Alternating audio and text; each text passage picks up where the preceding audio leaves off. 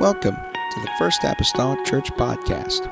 Our church mission is to love as God loves, showing compassion to every soul, thus winning those souls and equipping them to be sent out to plant and to harvest. Thank you for joining us today, and we hope that you are blessed by today's podcast.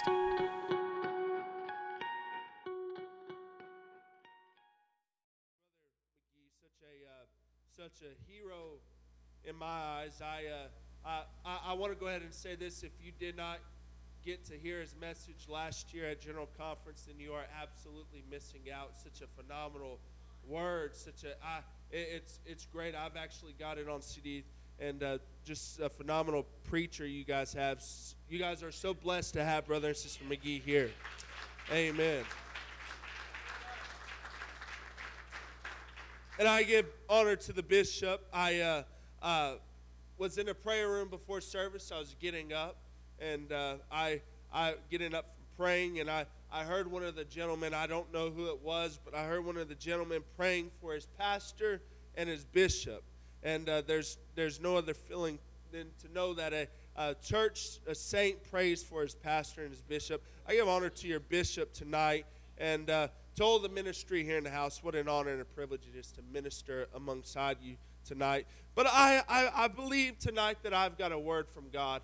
And I, I, I know that sounds cliche, I know that sounds overused, but today while in prayer, I was trying to seek the face of God. I, our, our camper is parked at another church, and I, I walked out of the camper this morning and walked into the church. And as I walked into the church, I laid down in the front of the sanctuary between the pews and the, and the altar. And I began to pray and ask God to give me some word for this congregation. I, I began to ask God to give me some, some word that this, that this people might need tonight.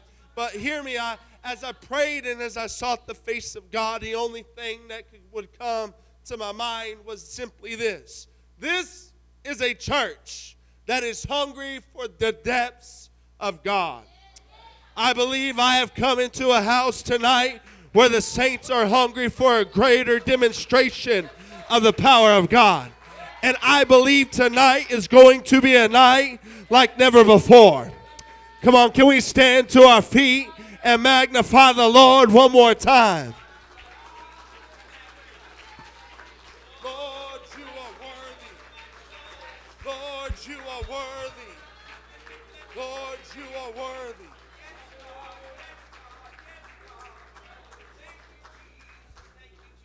While you are standing, if you will grab your Bibles and turn to Genesis chapter 8, Genesis 28 and 16. And while you are turning there, let me go ahead and give a little bit of a backstory. Jacob is on his journey to find his wife. His, his parents have told him that if he is going to take a wife, he must travel for her. He must, he must venture out. He cannot take one from, from his homeland. And in the middle of Jacob's journey, the Bible says at nighttime begins to come, and there he is forced to make a place to rest out of the stones in the wilderness. And the Bible says that as Jacob begins to fall asleep, that God meets him there in a dream. Genesis 28 and verse 16 is after Jacob begins to wake up, and the verse says, And Jacob awoke out of his sleep, and he said, Surely the Lord is in this place, and I knew it not. Verse 17 says, And he was afraid and said, How dreadful is this place! This is none other but the house of God, and this is the gate of heaven. If I could title this message tonight, for the sake of putting a title with it, I want to title it, There is No Place Like This Place. There is no place like this place. Pastor, will you take us to the Lord in prayer?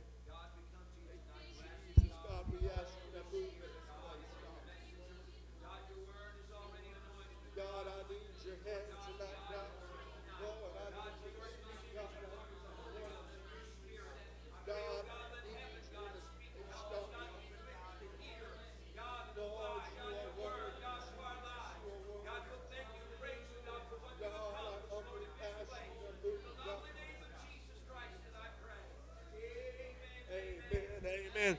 Go ahead and clap your hands unto the Lord one more time. Hallelujah. Lord, you are worthy. Hallelujah. Hallelujah. You may be seated. Jacob had one goal in his journey. He had one, his eyes set on one thing. I, I, I remember as a young man going to church conferences, going to, to youth events. I, it seemed as if a lot of times my eyes were set on one goal and one purpose that I shared with Jacob. Jacob was in search for his wife. His wife would become his life. It would be who he would invest his time in. It would be who he would invest his love in. And not just that, but his wife would become his future. It would be the woman that he would have his children with. It would, it would be the woman that would produce his, his future lineage throughout the years. It, it was the one that he was invested in before he ever met. But the Bible says that on his way, he stumbled on a place that forever changed his life. There was, there was something different about that night that Jacob chose to lie down in the midst of a sinful nation. There, there was something different that happened that night whenever Jacob laid his head down that night. In Jacob's own words, he said after he encountered the presence of God, Surely this is a house of God. Jacob even goes on to say in verse 17, he adds this This is the gate of heaven. Psalms 104 says this Enter his gates with thanksgiving and into his courts with praise. Let me stop and say this right here. Every time we walk through those back doors, we should be thankful that we have another chance to come before the presence of the one true living God. We should be thankful that we have another opportunity to feel the presence of the Most High. We are not just walking into another building, but we are walking into the gates of the heavenlies. But that leaves us to reason tonight that if the house is the gate, then his presence must be our courts. And hear me tonight when I tell you that the only means of access that we have into his courts is through our praise there is still something life changing about an apostolic man or woman who knows how to praise and worship God. There's still something powerful about a man or woman of God that's unashamed to stand up and praise God with everything that they have.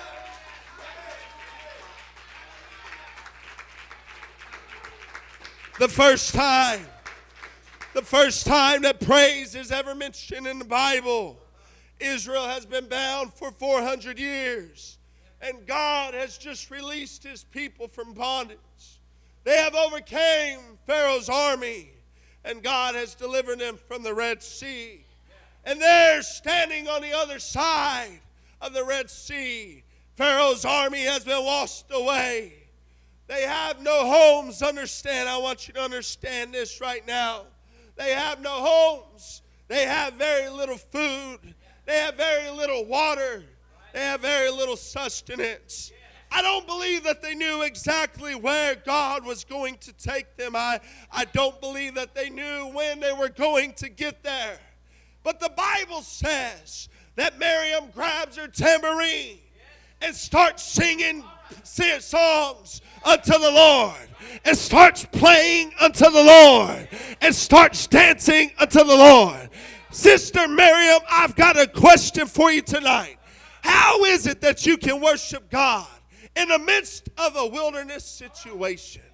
Sister Miriam, how is it that you can sing and dance before God when you don't know what your future has in store? I believe tonight the reason Miriam could dance in the midst of a wilderness situation was because she may not have been where she was going. She may not have known where God was going to get her to the promise. But Miriam understood I may not be where I'm going, but I'm sure not where I used to be. It does not matter where you're at. It does not matter how dry your environment is. If God has ever delivered you from bondage and chaos, you've got a reason to dance and worship God. Oh, if you only knew what God did for me. If you only knew what God brought me out of. We have been called emotional. We have been called crazy and uneducated. But if they only knew what God did in my life, they'd be a little emotional as well.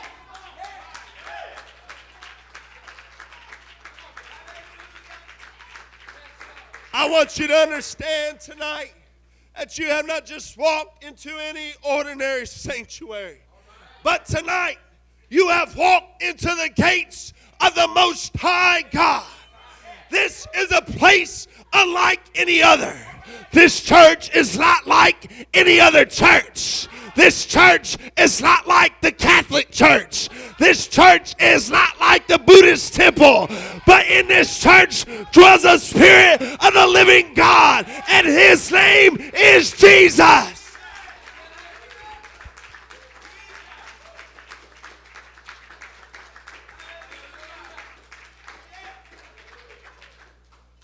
My wife and I, we youth pastored in Oklahoma for a couple years.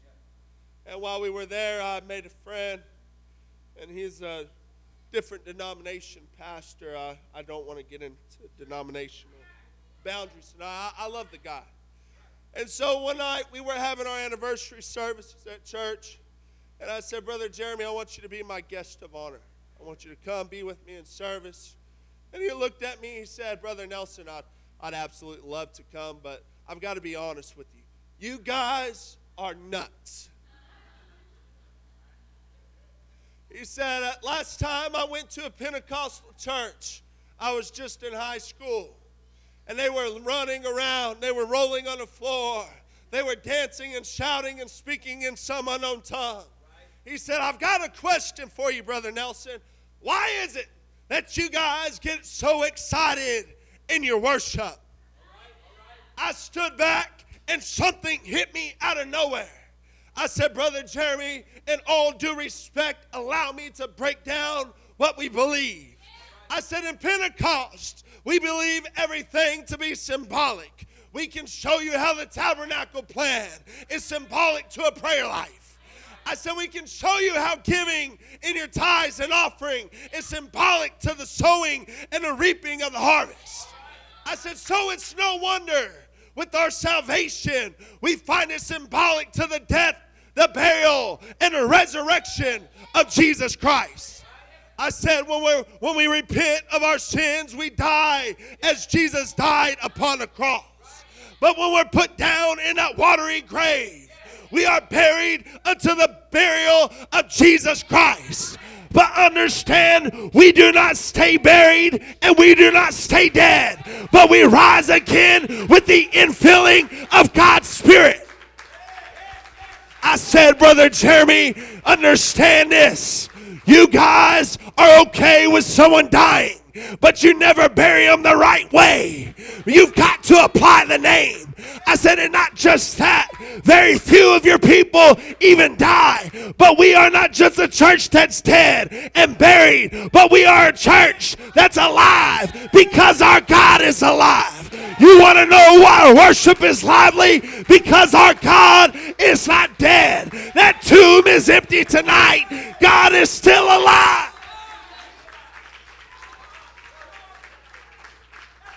I want you to know that Buddha was alive. Muhammad was alive. Confucius was alive. But Jesus Christ was alive, died, and rose again, and is alive forevermore. Our God still reigns.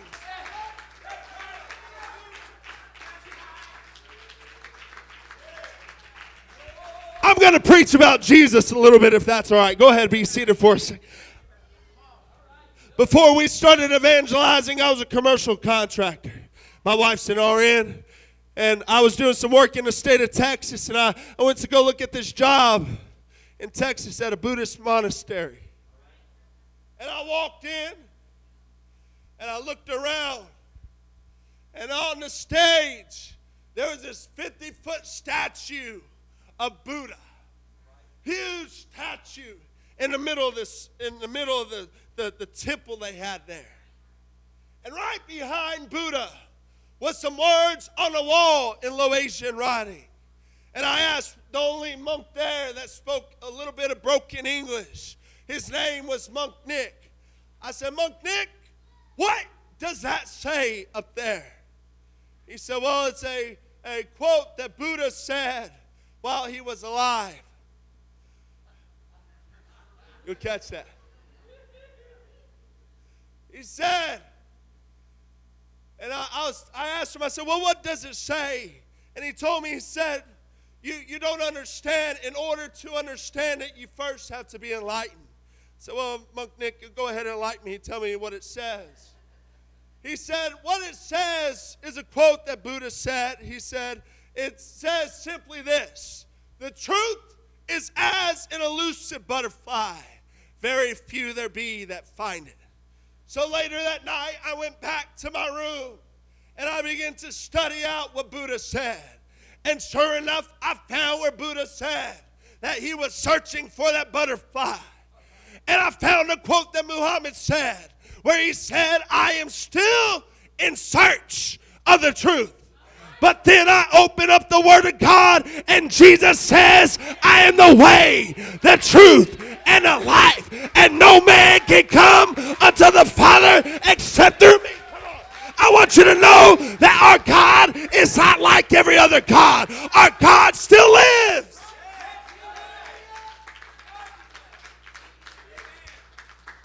But I am convinced tonight that this is a place where God can meet with you.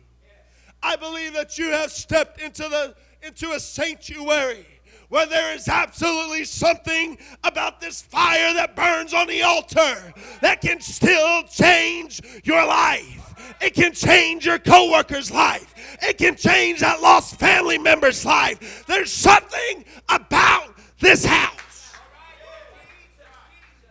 I have come on assignment tonight to urge this church to go deeper than they've ever gone before. To search after the deeper things of God. Never be satisfied. Never be content, but always press for more. Don't be satisfied with just walking through those back doors, but every time you get into the presence of God, you ought to reach for all you can have.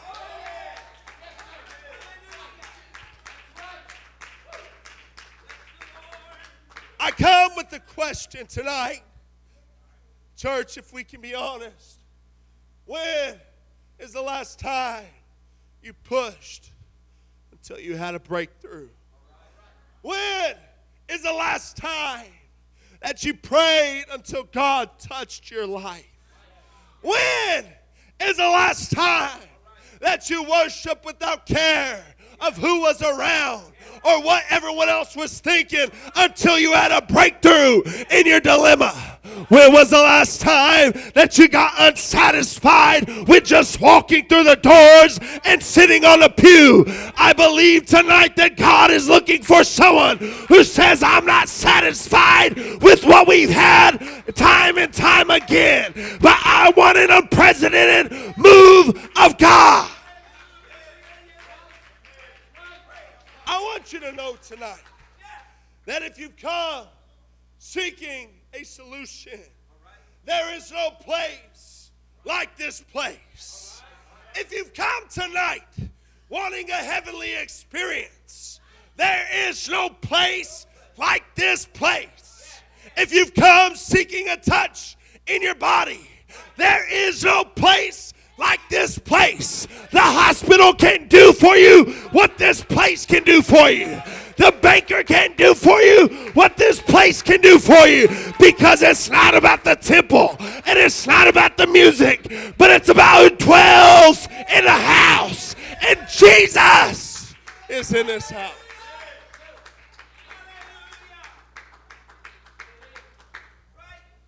Musicians come.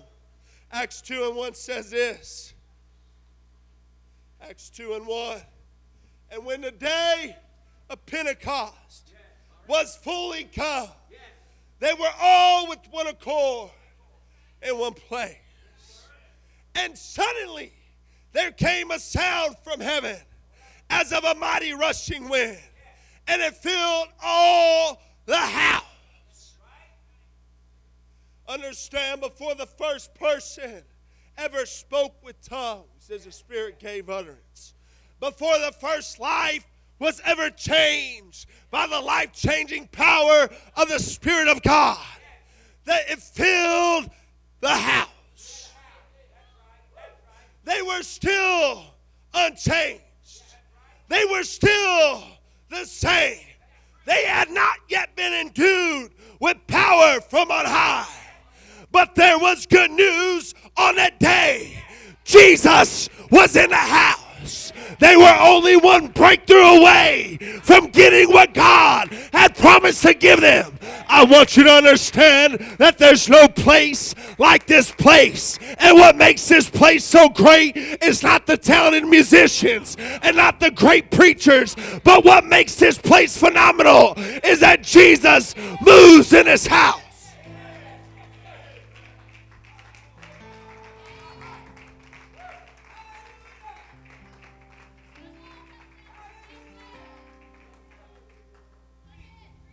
Second Kings 13 tells a story. Israel is under attack by Syria. And King Josiah comes to the preacher Elijah. Elijah's on his deathbed. Joash comes needing one more word, one more breakthrough, one more touch from God.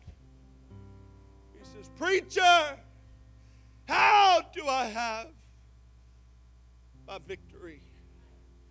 Preacher, how do I overcome my enemies? How do I overcome this dilemma? I need God to move. The preacher says, I want you to grab those arrows. Brother McGee, something just so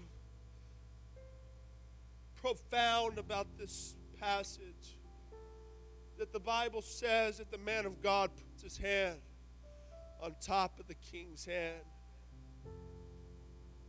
Aren't you thankful for a pastor when you're fighting something, he's there with you?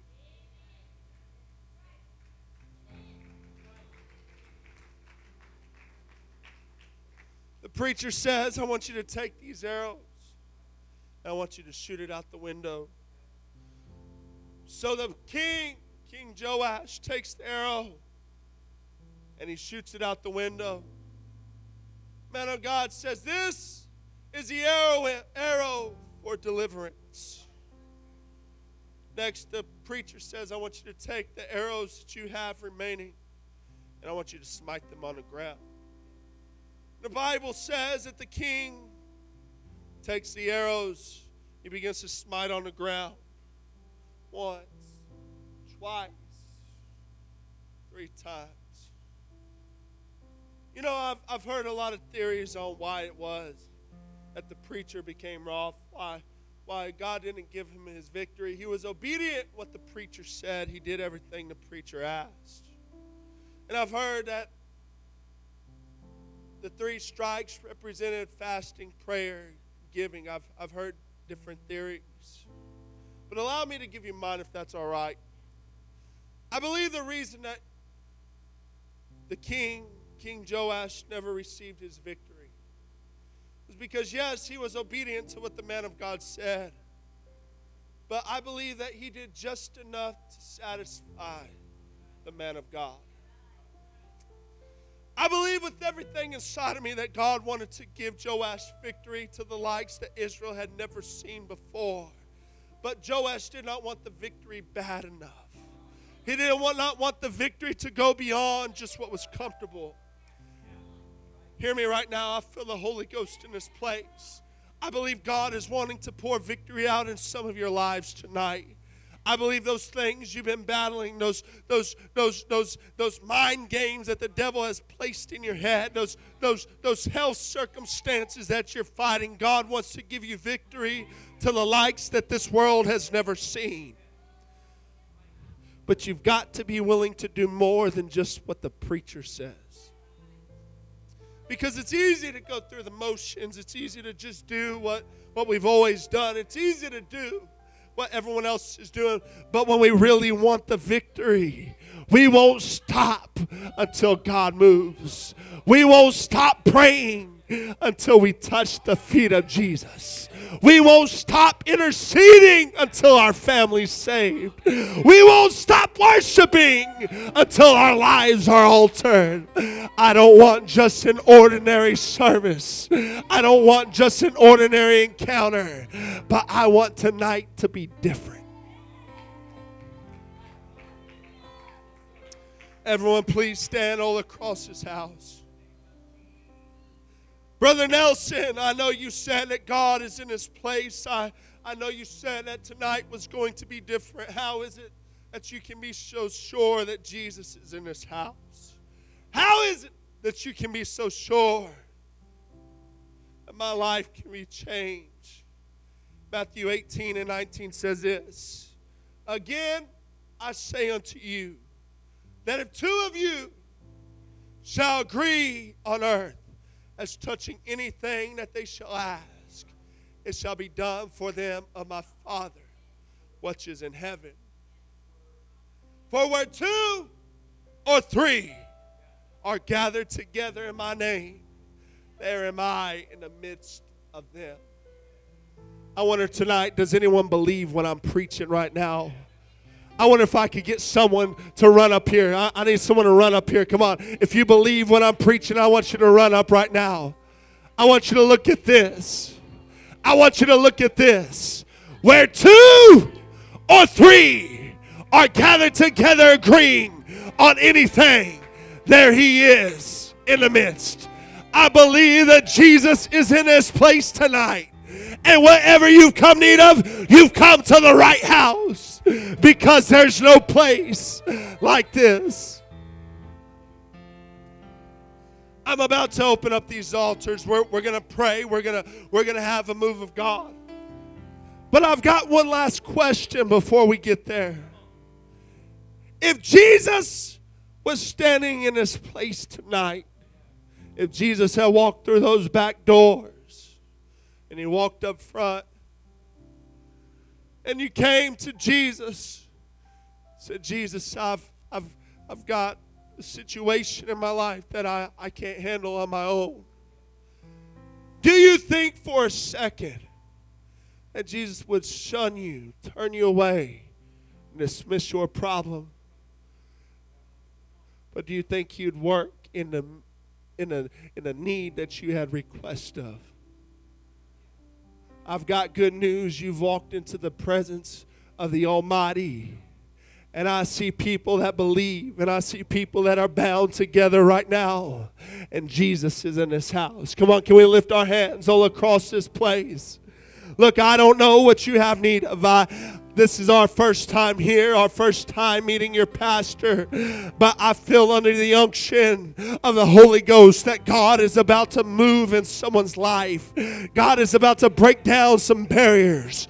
God is about to move in some ways that the world said was impossible.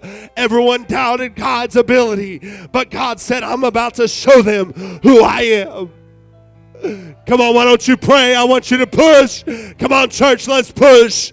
I'm not satisfied until I have a breakthrough.